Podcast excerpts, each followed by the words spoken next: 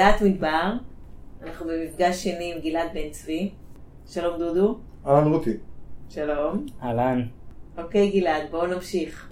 סיימנו בפעם הקודמת עם uh, דיבור על זה שהיו השפעות, נקרא להן אקולוגיות, על uh, חברות אנושיות מדבריות, שאולי די דומות לאיך שזה משפיע על חברות לא אנושיות, אבל יש לנו כן, uh, מה שאנחנו אוהבים לקרוא לו מותר האדם ואלוהים יודע מהו, uh, מתבטא בכל מיני היבטים פסיכולוגיים, תפיסתיים, הגותיים, נקרא לזה ככה, וזה אולי היבט שבו נורא מעניין לבדוק את השפעת המדבר על האדם, כי רק האדם, לפחות רק האדם מראה לנו תוצאות שאנחנו יכולים להבין אותן. יכול להיות שגם ה... גם הזאב מראה תוצאות, אבל אנחנו עוד לא יודעים לנתח אותן. עוד לא כתב על זה ספר. בדיוק. עוד לא יצא בשפה שלנו בכל אופן. אז אולי אז, באמת uh... נשמע לאורך ההיסטוריה מה, מה באמת היה ואיך אתה רואה את זה כמתפתח. קודם כל אני חושב שלהערכתי משחר ההיסטוריה, כמו שאני רואה את זה, היה פה איזשהו קונפליקט. קונפליקט בין קיום אנושי במדבר לבין הסביבה. כי בכל זאת זו סביבה שכמו שאמרנו, עושה, עושה את החיים קשים לאדם, ואני חושב שהייתה תפיסה, בטח בחברות לא מדבריות, או תרבויות לא מדבריות, הייתה תפיסה של המדבר כאיזה, כמקרה האולטימטיבי של סביבה שאינה ראויה לחיים אנושיים. סביבה שאליה אולי נדחקו העניים והעלובים ביותר, סביבה שאף אחד לא רוצה בה. הדוגמה הקלאסית, נחזור לשלמה בוסקילה, בני ישראל. בני ישראל שניצבים מול אה, רעב, צמא, שיממון נקרא לזה, ומתגעגעים אל סיר הבשר במצרים עם הרג הבנים ועם העבדות ועם כל הדברים, עדיין זה מצטייר להם כמשהו יותר מוצלח מהדבר המפחיד, המשמים והנורא הזה של הקיום במדבר. אז אה, אני חושב שזו דוגמה טובה, ואני חושב שרוב התרבויות הלא מדבריות ככה תפסו מדבר, ככה תפסו אזורים מדבריים, ובאמת אנשים שיצאו מתוך התרבויות האלה והלכו למדבר זכו תמיד ליחס מאוד מוערך, אולי הסתכלו עליהם כמשוגעים, אבל גם הסתכלו עליהם כנביאים, כאנשים אה, משכמם ומעלה, כי הם הצליחו להתמודד עם הדברים האלה. וזה עוד, זה הצד השני. אם הסתכלנו עכשיו על המדבר כדבר נוראי מבחינה תועלתנית שלא משרת את האדם, אז הצד השני היה שכשאתה מצליח להתמודד עם התנאים המדבריים, אתה רואה איזה משהו שאחרים לא רואים. זה איזושהי תפיסה רומנטית. תפיסה של, אה, זה מקום של קושי, מקום של ריקנות, אבל זה מקום של סוג של בחינה עצמית, של מבחן עצמי הייתי אומר, של התנסות, של אה, כור מצרף, אני לא יודע איך לקרוא לדבר הזה, ויש המון דוגמאות. דוגמה קלאסית, שוב פעם, 40 שנה במדבר, כן? עד שהעם הזה יחושל, עד שהדור יעבור, ודור המדבר אולי יהיה זה שזכאי לרשת את הארץ, אבל יש לנו עוד מלא דוגמאות אחרות. זה תמיד 40 איכשהו. 40 הימים של אה, אליהו בבריחה שלו מאחאב אל הרותם. 40 הימים של ישו בהתבודדות במדבר יריחו. אה, יוחנן המטביל שמסתובב בספר המדבר ומלקט חגבים ודבש. כל הסיפורים האלה הם בעצם סיפורים של בחינה עצמית ועמידה בתנאים של המדבר ויציאה כמחושלים להמשך תפקוד בארץ הנושבת, איפה שקורים הדברים האמיתיים. המדבר כמקום של מבחן. לא חיים בו, אבל יורדים אליו כשצריך להיבחן בעצם. עכשיו, זה, זה גם נכון לגבי, אני חושב שבהיפוך, אני שוב פעם לוקח את החברה המדברית היחידה שאני מכיר קצת יותר לעומק, החברה הבדואית, לפחות מה שקראתי על המסורת שלה, אני חושב שזה דבר מאוד בולט בחברה הבדואית, ההסתכלות על אורח החיים הבדואי כנאצל. מצד אחד גם שיתוף הפעולה השבטי, וגם אגב הפשיטות על שבטים אחרים, כל עוד זה שיתוף פעולה בתוך השבט. זה מלחמה באויבים, אבל בשיתוף פעולה זה נתפס כמשהו נאצל. או האירוח, האירוח נתפס כ- כדבר הכי אבירי והכי נאצל שיכול להיות. ובצד השני, הבוז לחברות הלא מדבריות, הבוז לפלאחים. היה בוז אדיר לחברה הפלאחית שמתבססת יושבי קבע, לא, לא, לא מסוגלים להתמודד עם תנאים יותר קשים, לא נודדים ממקום למקום, קשורים בטבורם אל האדמה שהם יושבים עליהם, נכבשים על ידי כל מי שמגיע אליהם, בוז מצד אחד, אבל ברגע שהאפשרות הייתה קיימת, כמובן, הבדואים הפכו לפלאחים. זה הצד השני של העניין. כשהאפשרות הייתה קיימת, הם כן, כן עברו לחיות חיים של שפע כל עוד הם יכלו. אז עוד היבט אחד בעיניי שהוא נורא מעניין בהשפעה על, על האדם במדבר, זה ההשפעה על התפיסה הדתית.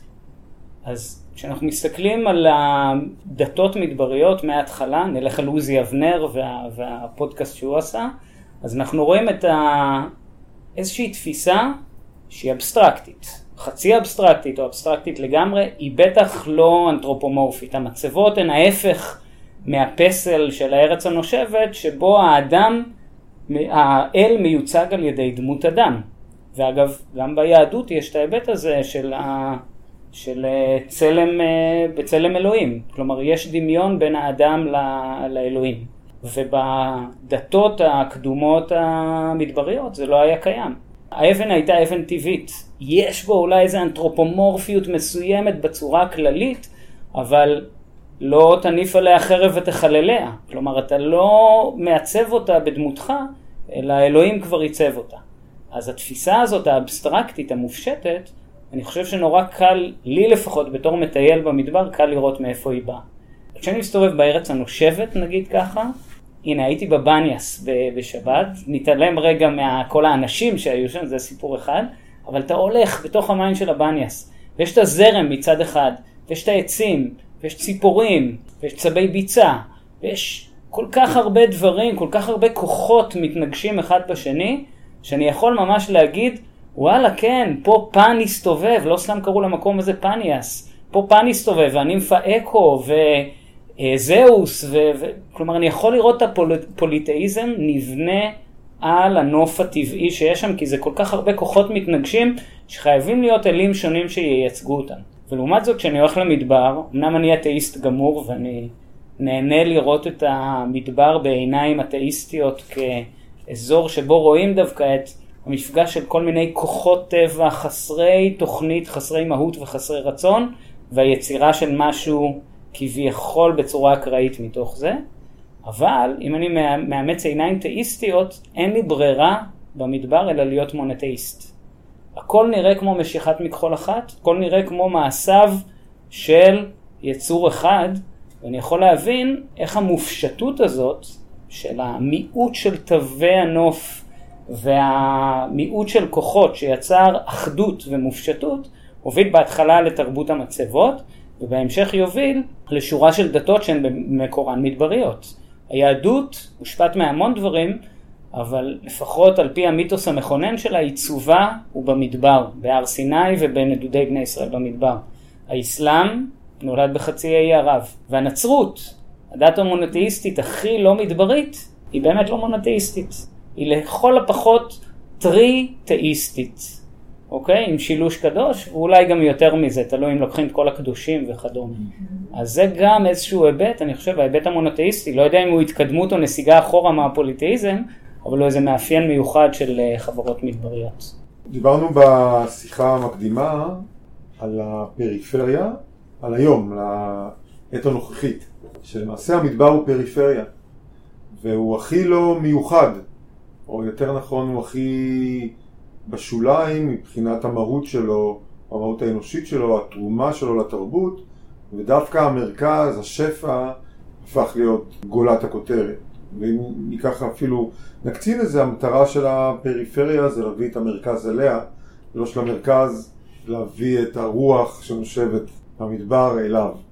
אפשר לראות את זה גם בארץ, אפשר לראות את זה גם הרבה מאוד בארצות הברית, בערים המדבריות הגדולות שהן בסך הכל סוג של אה, מעט מדבר, אבל סופר טכנולוגית, סופר משוכללת, כדי שנשכח מהמדבר, שלא נדע, שלא נדע שאנחנו נמצאים במדבר. זה גם עלול, אולי אני אגיד קצת משהו שלא כל כך יאהבו לשמוע, אבל גם באר שבע נראית קצת כך. זאת אומרת, כמו מקום שרוצים שישכחו בו את המדבר. התהפך פה הגלגל איפשהו. זהו, אני חושב שלאורך ההיסטוריה זה לא תמיד היה ככה. תרבות של הארץ הנושבת לא תמיד הצליחה להשתלט על המדבר, כמו שאמרנו, או לא רצתה. ולהפך, לפעמים, לרגע, שוב פעם, כמו שאמרתי, תרבויות מדבריות פלשו לארץ הנושבת, או לרגע, או שפלשו והתיישבו. ותוך כדי הפיכתם לחלק מהתרבות של ארץ הנושבת גם הביאו איזשהו, איזשהם אלמנטים מדבריים, ולכן אני חושב שלאורך ההיסטוריה כן הייתה השפעה לחברות מדבריות, לפריפריאליות, על המרכז, בעיתות האלה של ההשתלבות שלהם.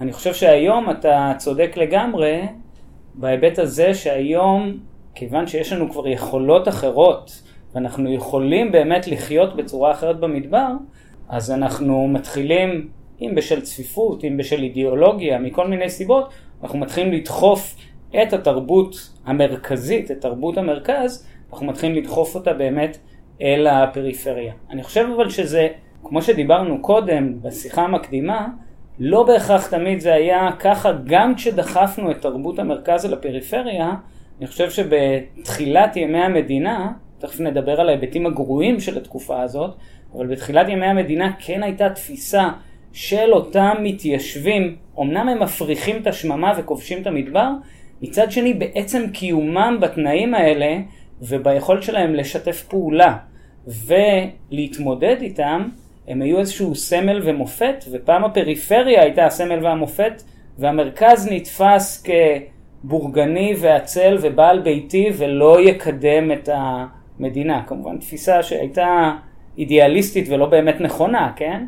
אבל אני חושב שהיום זה באמת משתנה. היום המרכז, לפחות בעיני חלק גדול מתושבי המדינה, המרכז הוא חזות הכל.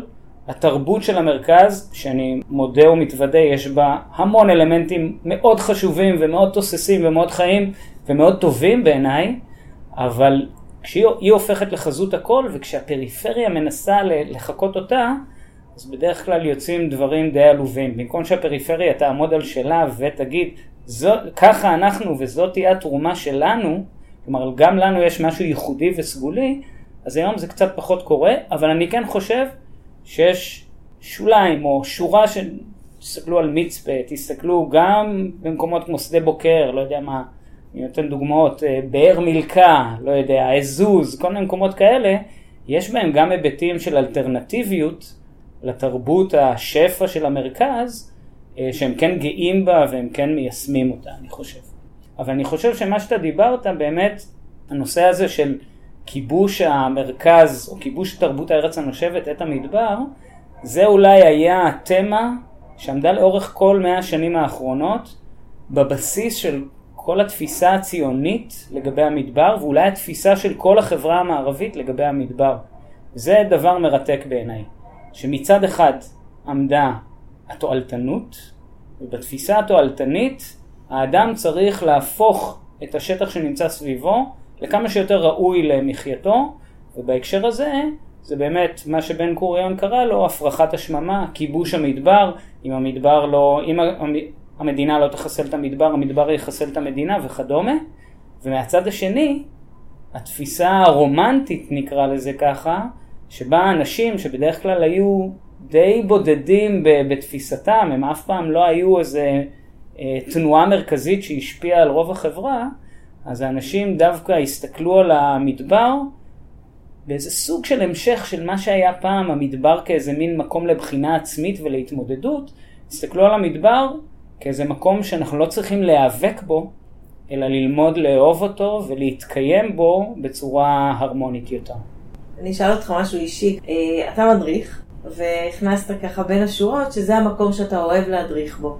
אתה היום גם גרת במדבר וגם היום אתה לא גר במדבר. מה, במשפט או ב- ביותר אפילו, למה אתה עדיין אומר את אותו דבר, שהמדבר גם לך עושה את המשהו האחר הזה? מה זה באמת הדבר הזה? אני חושב שיש כאן שוב פעם, נסתכל פה על שני היבטים, ההיבט התועלתני וההיבט הרומנטי, שאני חושב שהיום משתלבים. אצלי לפחות אני מרגיש שהם משתלבים. קודם כל אני חושב שהיום לאור משבר האקלים, לאור אה, ההבנה שלנו שהמשך הקיום שלנו כמו שהוא יכול להיות מאוד מאוד בעייתי לנו בטווח הארוך. שוב פעם, יש דעות לכאן ולכאן, אבל אני חושב שחלק גדול מהמדענים ואיתם גם לא מעט מהאנשים הפשוטים מבינים את זה ומסכימים עם זה וחושבים מה לעשות הלאה. אני חושב שבהקשר הזה המדבר בטח הטיול במדבר מציע איזשהו סוג של אורח חיים בתנאי מחסור, אבל עם ההבנה שבתנאי המחסור האלה יש משהו אדיר. אתה מסתובב במדבר, ואתה פתאום רואה מחסור של גירויים, נקרא לזה ככה. אם נחזור אל הבניאס, הבניאס מציע לך שפע, לאן שאתה לא מסתכל. שפע של מים, שפע של בעלי חיים, שפע של צמחים, הכל אומר עוד ועוד ועוד ועוד. אתה מגיע למדבר, אתה מגיע פתאום למקום שבו, לפחות במבט ראשון, ברור שאחר כך זה משתנה, אבל במבט ראשון אתה מסתכל על משהו ריק. ומשהו הריק הזה יכול להיות מפחיד, משעמם, מאיים. וכשאתה לומד, כן, לחיות איתו, ולראות פתאום כמה שפע יש בתוכו, אז אתה כן לומד שמה שחשבת שהוא אורח חיים מחסורי, נקרא לזה ככה, הוא בעצם לא אורח חיים כזה. כלומר, אתה יכול להפחית צריכת משאבים בצורה מאוד מאוד משמעותית, ועדיין ליהנות ולזכות אולי לרמת חיים יותר נמוכה, אבל בטח לא לאיכות חיים יותר נמוכה, להפך אולי, איכות חיים יותר גבוהה. זה דבר אחד. הדבר השני, זה באמת ההבנה, זה פסיכולוגי לי. לי יותר קל, ואולי אני, אני לא יודע אם כל האנשים כמוני, אבל לי יותר קל מלראות את עצמי כאדון העולם, לראות את עצמי כחלק מהעולם. יותר קל לי מאשר להסתובב בסביבה אנתרופוגנית, שהכל בה נוצר בשבילי. לא בהכרח באמת בשבילי, אני יודע מה, הפרסומות והחנויות לא נוצרו בשבילי, הן נוצרו בשביל שמישהו ירוויח כסף, אבל תוך כדי זה הן קוראות לי ואומרות לי, אלה הדברים שאתה רוצה וצריך.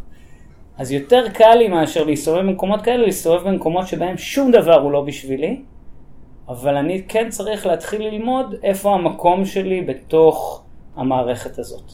מהבחינה הזאת זה באמת בעיניי מדהים. לראות פתאום, לראות בעיניים אחרות את כל המערכת הנוף אקולוגי האדם הזאת שמתקיימת כבר אלפי, מיליוני ואולי יותר מזה שנים, להתחיל לתפוס את המקום שלי בה מבחינת מרחב ומבחינת זמן. שוב פעם, לי לפחות זו תפיסה פסיכולוגית הרבה הרבה יותר בריאה. אמרת שאתה חושב שהעת הנוכחית מאופיינת בכך שהתפיסה הרומנטית והתפיסה התועלתנית מגיעות לאיזה שיווי משקל, ורואים את זה, מתחילים לראות את זה בחברות שמתפתחות אצלנו במדבר, אני לא כל כך יודע מה קורה במקומות אחרים, במדבריות אחרים. אמרת שאצלנו אתה מתחיל לראות את הניצנים של זה, אז אולי קצת נרחיב על הנקודה הזאת. שוב פעם, מצד אחד, אני כן רואה את uh, תרבות הבית צמוד קרקע פרברי גדול, uh, שכונת וילות פה, שכונת וילות שם. מצד שני, אני כל הזמן רואה את ה... נקרא להם גרעינים לא בהכרח גרעינים אה, רשמיים, אבל קבוצות אנשים שמחפשות, והרבה פעמים זה קורה ביישובים מדבריים, מחפשות את אורח החיים האלטרנטיבי. בית קטן יחסית, קיום כמה שאפשר על בסיס עצמך, כמובן שאתה צריך גם להשיג ממקומות אחרים, אבל אה, קיום כמה שיותר אוטרקי. אני לא בטוח שזו התשובה הכי טובה לכל דבר, אבל זה ללא ספק איזושהי תגובת נגד לחברת השפע הגלובליסטית. וכן רואים את זה הרבה, רואים את זה בכל מיני מקומות בארץ, אבל אני חושב שבמדבר זה בולט במיוחד, גם בהקשר שבמדבר זה הרבה יותר קשה לעשות את זה. התנאים הרבה יותר קשים, ומי שמעז לעשות את זה, זה, זה מאוד מרשים. הוא גם מתמודד עם תנאים יותר קשים וגם עם תנאי ריחוק יותר קשים. שוב פעם, הוא נמצא יותר רחוק ממרכזי משאבים של החברה הרגילה, הנורמלית, שהוא יכול אה, להסתמך עליהם. אם אנחנו מסתכלים בראייה גלובלית, למעשה בגלל שהאוכלוסייה גדלה, בגלל ששינוי אקלים, בגלל תקופת המדבור, למעשה אנשים נדחקים, נדחקים, אנחנו אומרים נדחקים כי אנחנו לא אומרים הם עוברים מרצון, הם שמחים לעבור למדבר, אבל הם צריכים להתמודד. ואתה בעצם אומר, ההתמודדות הזאת היא או שתהיה באמת מתפוסה תועלתנית, או שהיא תלמד אולי להסתכל על השיווי משקל, או לחיות עם המדבר לא מתוך כוח, אלא מתוך בחירה או שיווי משקל, או התמזגות עם, ה, עם הטבע. נכון, זה, זה גם מה שאני חושב. אני חושב שהיום באמת התפיסה הרומנטית מקלה על הקיום במדבר, שלחלק מהאנשים אולי הוא כורח, כלומר, הרבה יותר קל לקנות היום קרקעות במדבר, הרבה יותר קל מבחינות מסוימות להתיישב היום במדבר, מאשר ב- ב- במרכז, מבחינה כלכלית. ואם אתה מצרף לזה את ההבנה שיש משהו אינהרנטי בסביבה הזאת שהוא דווקא, שיש מה ללמוד ממנו, אז uh, זה יכול להקל עליך. הדבר השני הוא איך לעבור שלב אחד הלאה ולהפוך שוב פעם את הפריפריה המדברית לנביאת הקיום של המין האנושי בכלל, וזה תועלתני לחלוטין, כי אם אנחנו באמת מדברים על משבר האקלים ועל כל המשבר הסביבתי בכלל, לא רק על אקלים, אנחנו מדברים על uh, כרגע ניצול מאוד מאוד בעייתי של המשאבים שיש לנו, שלא בהכרח יוכל לה, להמשיך לאורך זמן. אורח החיים האלטרנטיבי הזה של קיום בתנאי מחסור כאלה ואחרים, יכול uh, להוביל לשיפור uh, שיפור הקיום שלנו בכדור הארץ לאורך זמן. עם זה, צריך לשמר גם את המדבר. שימור המדבר, עזבו רגע את הבחינות האקולוגיות שהן מאוד מאוד חשובות לי. נחזור לאנתרופוצנטריות ולתפיסה הרומנטית. שוב פעם, אני חושב שאם לא היה לי, אם לא היה מרחבי מדבר לשוטט בהם במדינת ישראל, אני לא הייתי מצליח, עם כל הכבוד לבניאס, אני לא הייתי מצליח למצוא כאן את השיווי משקל הדרוש לקיום הטוב שלי כאן. זה, זה דבר, אה, בעיניי זה דבר הכרחי, ואני מניח שגם לרבים אחרים, היכולת הזאת לצאת למקום שהוא לא מעוצב לחלוטין על ידי אדם, כמו שאמרתי, לא מקום אנתרופוגני, לא מקום שנוצר על ידי אדם בשביל אדם, ובעצם אה, לקבל שוב פעם את התפיסה הזאת שהאדם הוא רק חלק מתוך מערכת שלמה, שבתוכה הוא צריך לתפקד, להתקיים בצורה הרמונית. אז זה החשיבות של שימור חלקים גדולים מהמדבר בעיניי. אה, שוב פעם, אין לנו, אין לנו הרבה ריאות אחרות אלא הריאות החומות הצהובות האלה, ואותן אנחנו צריכים לשמר, אני חושב. אולי בכל זאת נעלה שוב את בן גוריון כאן, כי אני חושב שהתפיסה הזאת שאתה מצייר היא אה, ראייה חדשה, או ראייה שונה, אני לא הייתי רוצה להגיד מתנגשת, כי אני חושב שיש כאן תהליך של אבולוציה כלשהו. אבל ראייה חדשה של אותה תפיסה שהייתה בשנות החמישים, ושוב, קם אדם שגר בתל אביב, בשדרות, שאנחנו קוראים להם בן גוריון, ועבר ושם את מקומו בשדה בוקר, שזה היה מרחק הרבה יותר גדול ממה שזה היום, לקח להגיע, והריחוק והניתוק מהארץ הנושבת היה הרבה יותר משמעותי. איך זה התיישב אז ואיך אנחנו מסתכלים על ה... אז שוב פעם, זה קרה בשנת 53, ויש אה, עימדי כאן שלושה מקורות מאותה תקופה, משנות החמישים. כל אחד נותן איזושהי דוגמה אחרת של התפיסה שהייתה אז. ואני חושב שכשבן גוריון עבר למדבר, זה היה מרכז. התפיסה, ש... בדיוק, הוא ראה את זה כאוונגרד. ומבחינתו, גם בתוך תפיסת הפרחת השממה שלו, עמדו יסודות רומנטיים, כלומר הוא היה תועלתני בהיבט הזה, אבל כן עמדו יסודות רומנטיים שהתפעמו מהמדבר. כמה שהוא שנא אותו, ככה הוא התפעם ממנו. ויש את הסיפור הידוע, אולי הסיפור הכי ידוע על אה, בחירת הקבר, אתם מכירים את הסיפור הזה, שעמוס אה, בזמנו כתב, אה, עמוס בנו כתב, שהוא מספר על איך הם בחרו את הקבר והם הלכו למישור של שדה צין, והוא כל הזמן משך אותם למצוק, ובסוף כמו שהוא אומר, הזקן ניצח והקימו שם את הקבר, ושנה אחר כך הוא שאל אותו, למה כאן? למה התעקשת כאן במקום הזה שהיה קשה להכשיר והיה צריך לעשות הרבה עבודה בשביל להפוך אותו לאחוזת קבר אה, ראויה? לפחות במילים של אה, עמוס, הוא הישיר מבט חולמני, כך הוא מתאר את אה, אבא שלו, את דוד, אל הנוף של נחל צין, ואמר, תראה את הנוף השמם הזה, כאן הכל יהיה ירוק. הוא רצה לראות את הנוף האדיר הזה הופך להיות ירוק. כלומר, הוא גם התרשם ממנו, אבל גם רצה לכבוש אותו. הדוגמה אולי הכי טובה של בן גוריוניזם במובן הזה, נמצא בשיר שכבר שמעת אותי קורא אותו פעם. נתן אלתרמן. רק קטע קטן, אה, שירים על ארץ הנגב. הוא באמת כותב מדהים על איך צריך לכבוש את המדבר, אבל תוך כדי זה הוא מפזר פנינים של כמה המדבר מדהים. אז הנה, אז הוא כותב, הוא מתאר כמה המדבר הוא נוראי. הוא כותב, בין כל מושכי העט, מי לא היה לפלח? כתבנו כי צמאת אל נחלים ופלג. כלומר, אנחנו רוצים להפריח את השממה, אנחנו רוצים להביא מים למדבר. אך לא ידע העט לעת חורזו בצמד מה זר ומה עוין ליבך לזה הזמר. עד כמה את מתנגדת למים. הצייה. המים הם שפחה מופשלת שרווליים, בשצף וצווחה יורדים הם מהרייך, אך בבואם ביעף בחול לנטוע תומר, את מנידה עפעף והם שוקעים בך תהומה. כלומר, את מנצלת אותה, הם לא עושים כלום בעצם, המים, הם נמצאים בך אבל לא עושים כלום. והוא כותב עוד דבר מדהים, נתן אלתרמן, שכל מה שהוא אמר היה לכבוש את השממה. נופך רואה את נוף הארץ הנושבת כאת חיקוי הקוף לאיש ולמחשבת. כלומר, הוא הסתכל על הנוף שנגלה לעיניו במסע שלו בנגב, והבין שאין כנוף הזה באזורים אחרים בעצם, שזה משהו מיוחד, אדיר, לעומת, כלומר התפיסה הרומנטית הייתה מונחת גם בבסיס של הפרחת השממה.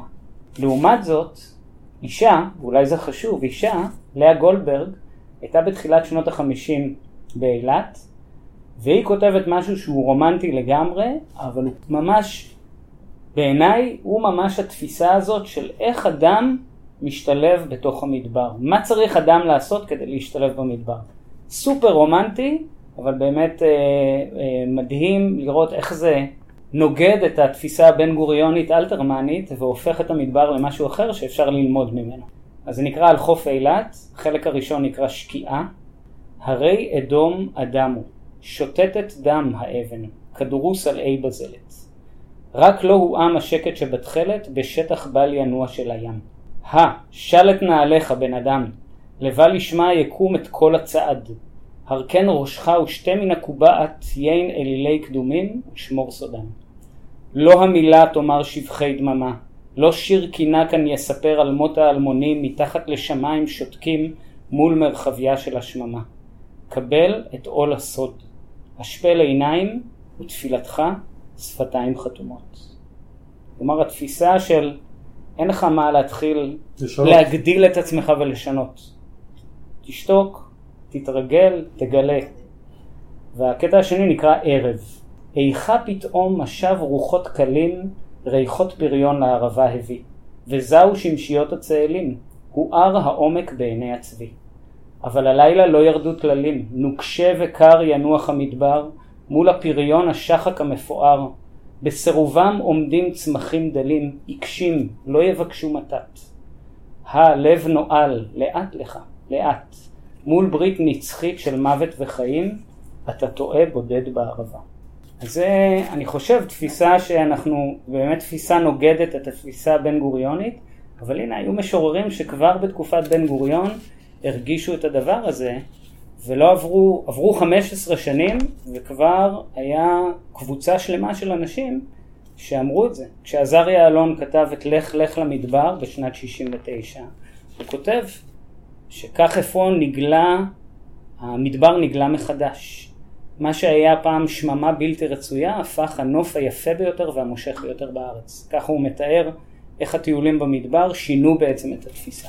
אז אני חושב שהיום, שוב פעם, אנחנו נמצאים, המתח עדיין קיים, ואנחנו יכולים לקחת את השניים, לשלב אותם ביחד, ולבנות אורח חיים שהוא יהיה גם תועלתני וגם מספק רוחני. תודה רבה, זה היה מאוד מעניין. תודה רבה. להזכיר לכם, כל השיחות שלנו נמצאות באתר מדבר.אור, גם ב Spotify וגם ב iTunes. תמשיכו לעקוב אחריהם.